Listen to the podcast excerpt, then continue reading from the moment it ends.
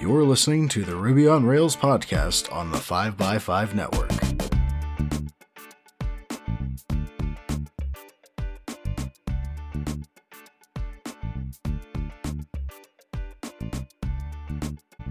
You're listening to episode 280, and I'm your host, Brittany Martin. Hi, I'm Nick. I'm co hosting for the week. Awesome. Hey, Nick, how are you doing?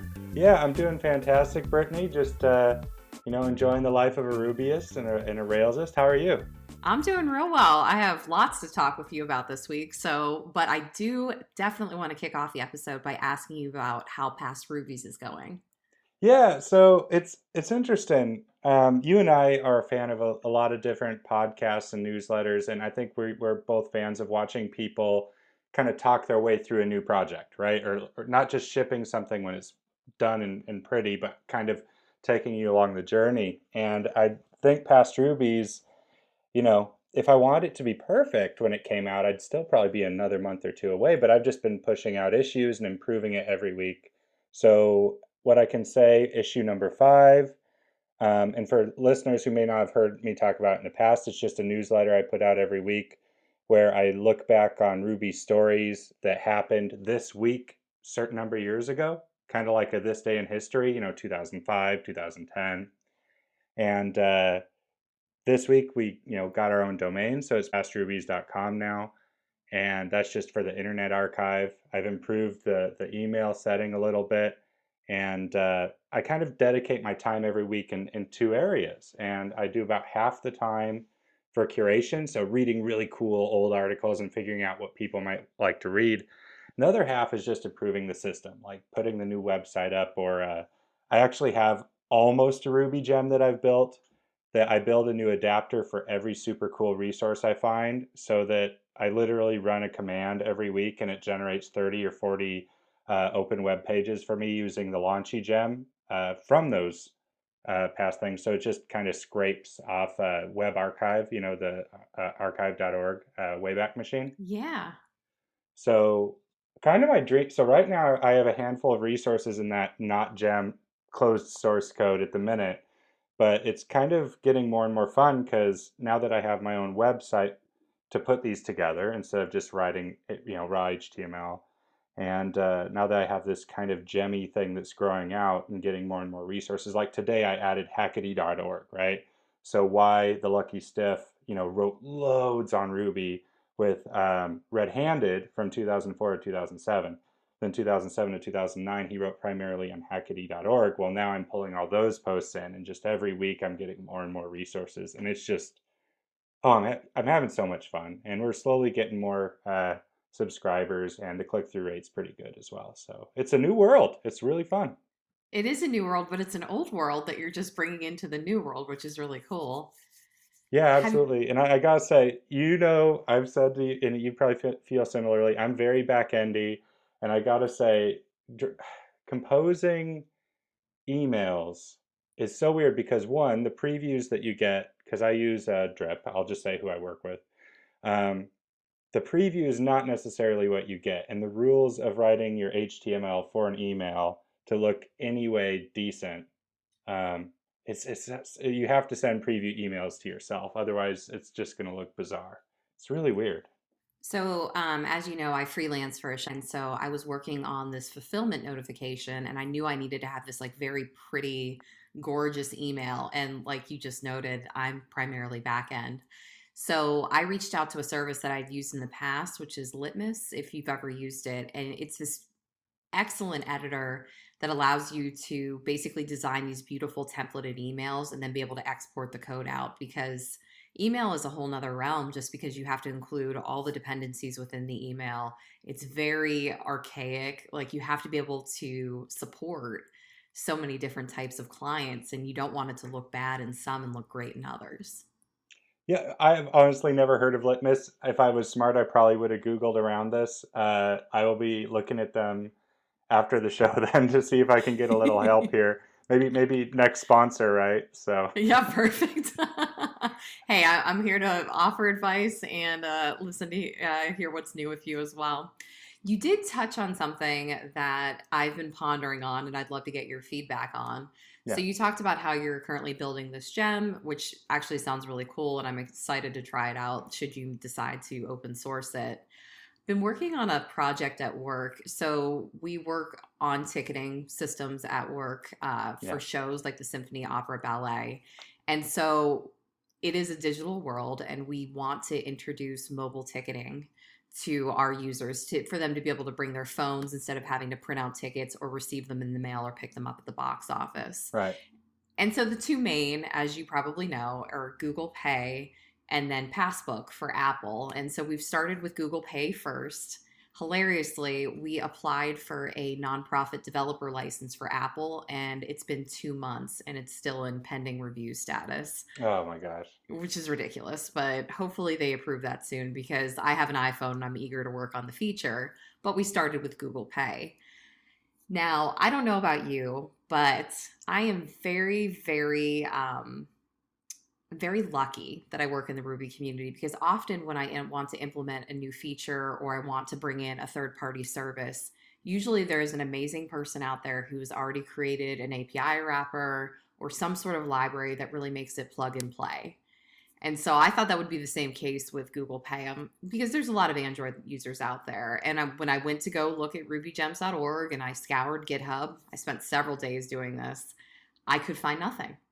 Wow. And so I was like, okay, this is brand new terrain. And so I'm going to consult the Google Pay documentation and build this myself. And I did, but it was hard. The documentation's very fragmented. Of course, none of it's written in Ruby, which is what you would expect. A lot of it in PHP, .NET, JavaScript, no Ruby to be found. oh man. And so I pulled it off. Um, really happy I've, I've gotten it to work. And I guess my question for you is Is it worth taking all that time and energy that I put into implementing this and put it into a gem for other people to use?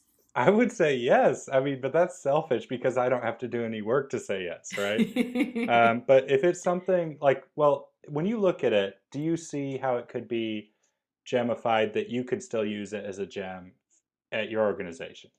Absolutely. The tricky part, though, is that Google Pay itself is quite complicated.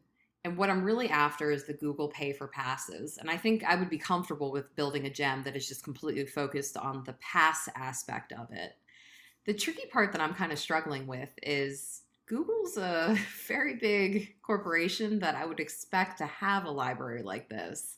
And so I'm almost tempted should I reach out to a developer evangelist at Google and say, hey, do you have any intention of supporting a, a uh, Ruby library? If not, would would you want a grassroots effort? It, it's just it's fairly new. I feel like as a functionality, and I, I think it'd be a lot of fun because I think I would get some use out of a gem. I've I've never published a gem before that got like real usage, and I think it it sounds like a fun project, but it could also be really daunting. I, I think what you just said is is really wise and thinking ahead because a lot of people can just dive in first. But um, talking these evangelists, I don't know if I've I've had interactions not with Google but with a few large organizations, and they're like Twilio, for example, and their de- eh, developer evangelists are really approachable and really connected with their organization. So it might be, and if not, I can think of one prolific Twitter Rubyist who's currently a Googler who we could harass. I know So- exactly who you're talking about. So there you go. So I might go down that path. The the interesting point too is that there's the API is pretty wide and I'm only using maybe 25% of the API.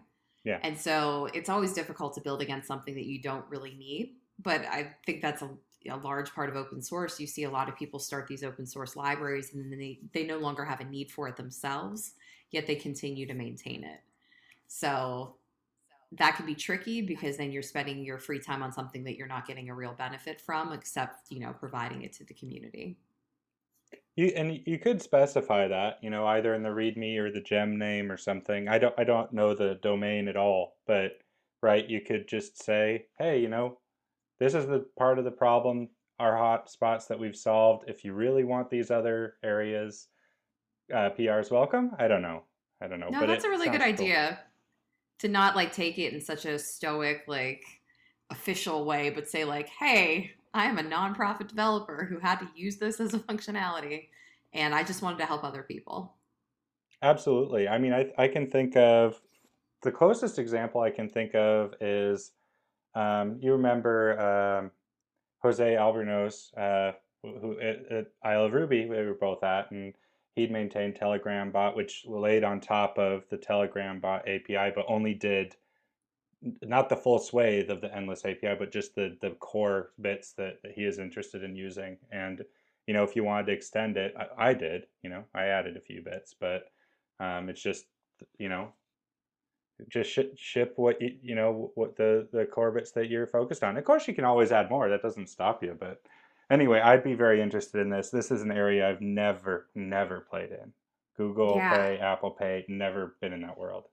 It's a lot of fun. Um, it's it's semi complicated in how you have to set it up, but once you get it working, it's really cool.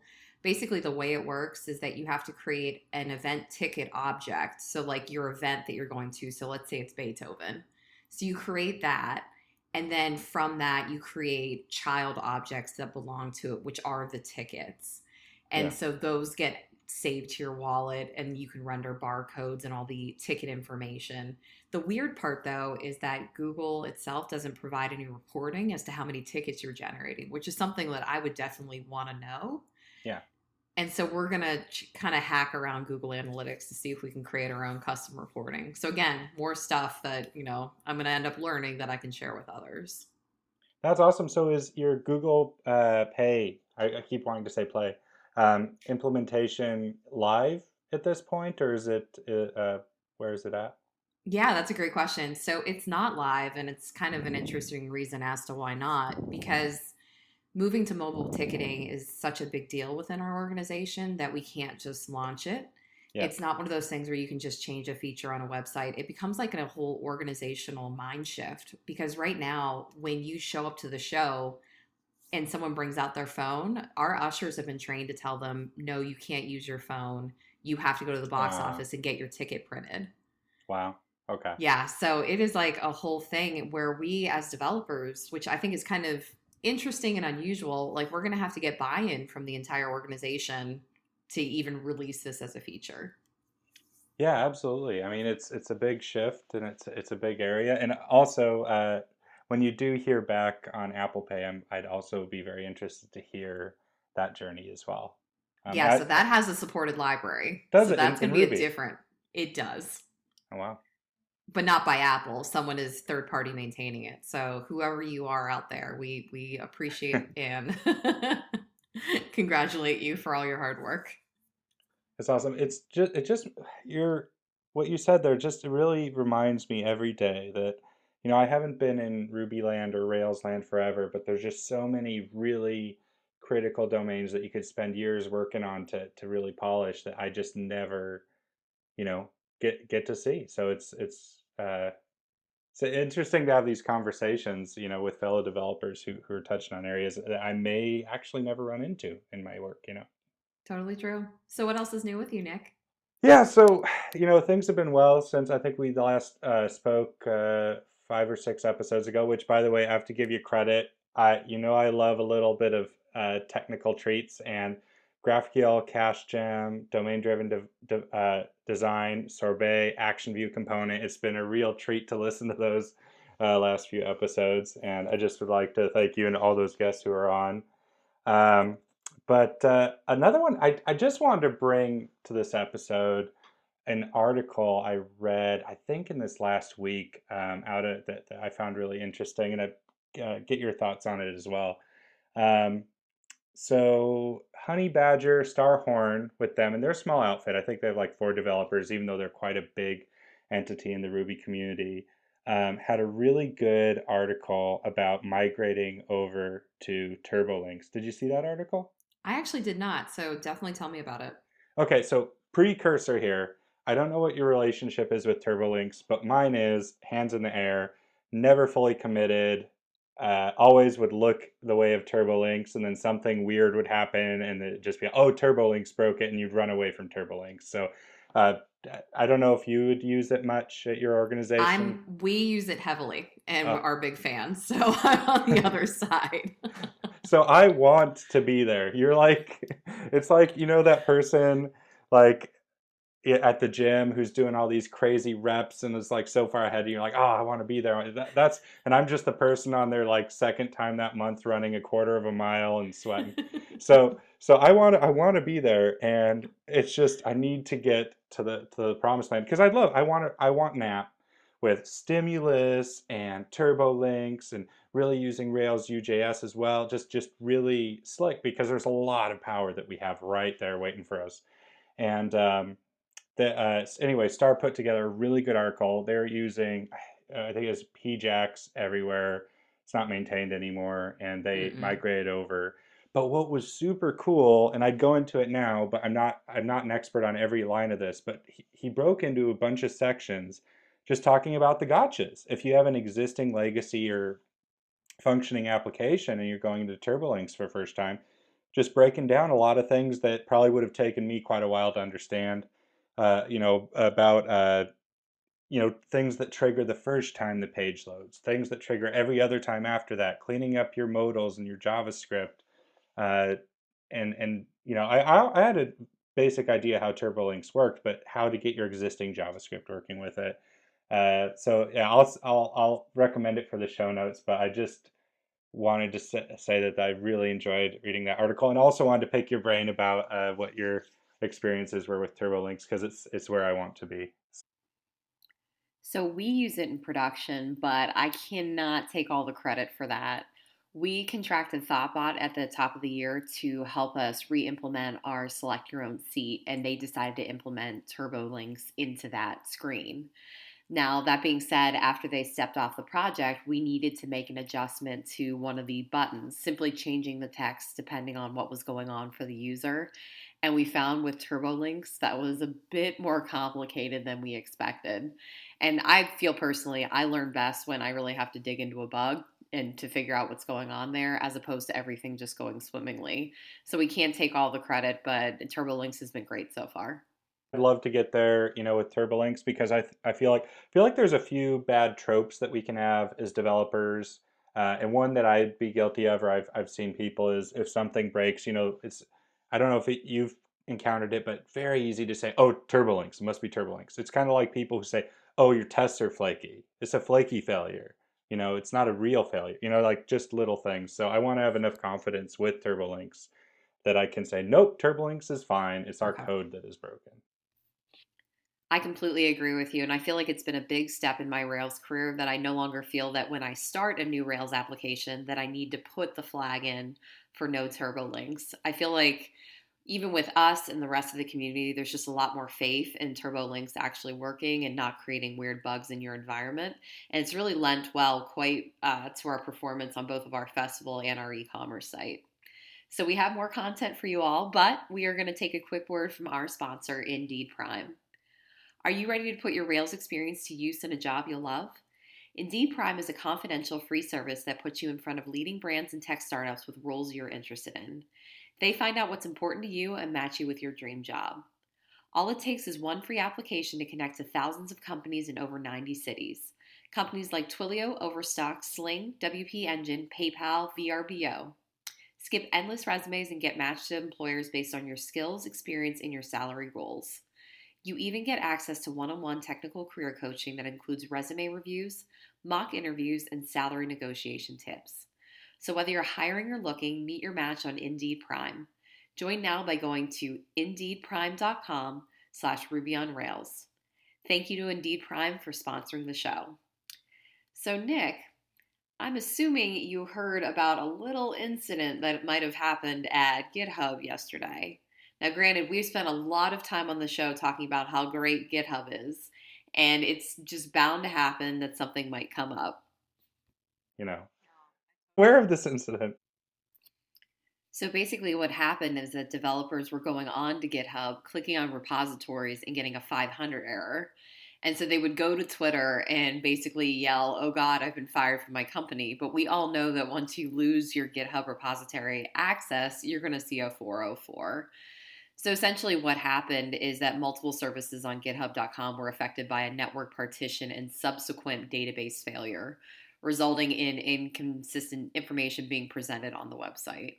And so it was down for about 41 minutes. Lots of, you know, turmoil on Twitter over it, but eventually they did recover. It will be interesting to see what kind of backlash they have from this. But, you know, I don't know what the alternative is, right? Because, like, uh, so for example, we in my day job would be uh, GitLab hosted, right? So you'd think we're insulated, right? When GitLab went down, didn't affect us because we're self-hosted. No, it just means that our server can go down, and then we're the only ones who have to fix it and clean it up, right? So, uh, and we've definitely, I think, for uptime, yeah, I think GitLab's definitely beaten just about anybody else, aren't they? I don't, I don't know what it's been like the last year, but uh, that that makes me happy to work at smaller companies. I feel for devs at time like that. And with that, we are going to wrap up the podcast for this week. I do want to give a quick shout out to a fellow Ruby podcast, and that is Remote Ruby. You can find them at remoteruby.transistor.fm. Chris Oliver and Jason Charnes host the Remote Ruby podcast, and it is a podcast for Ruby developers.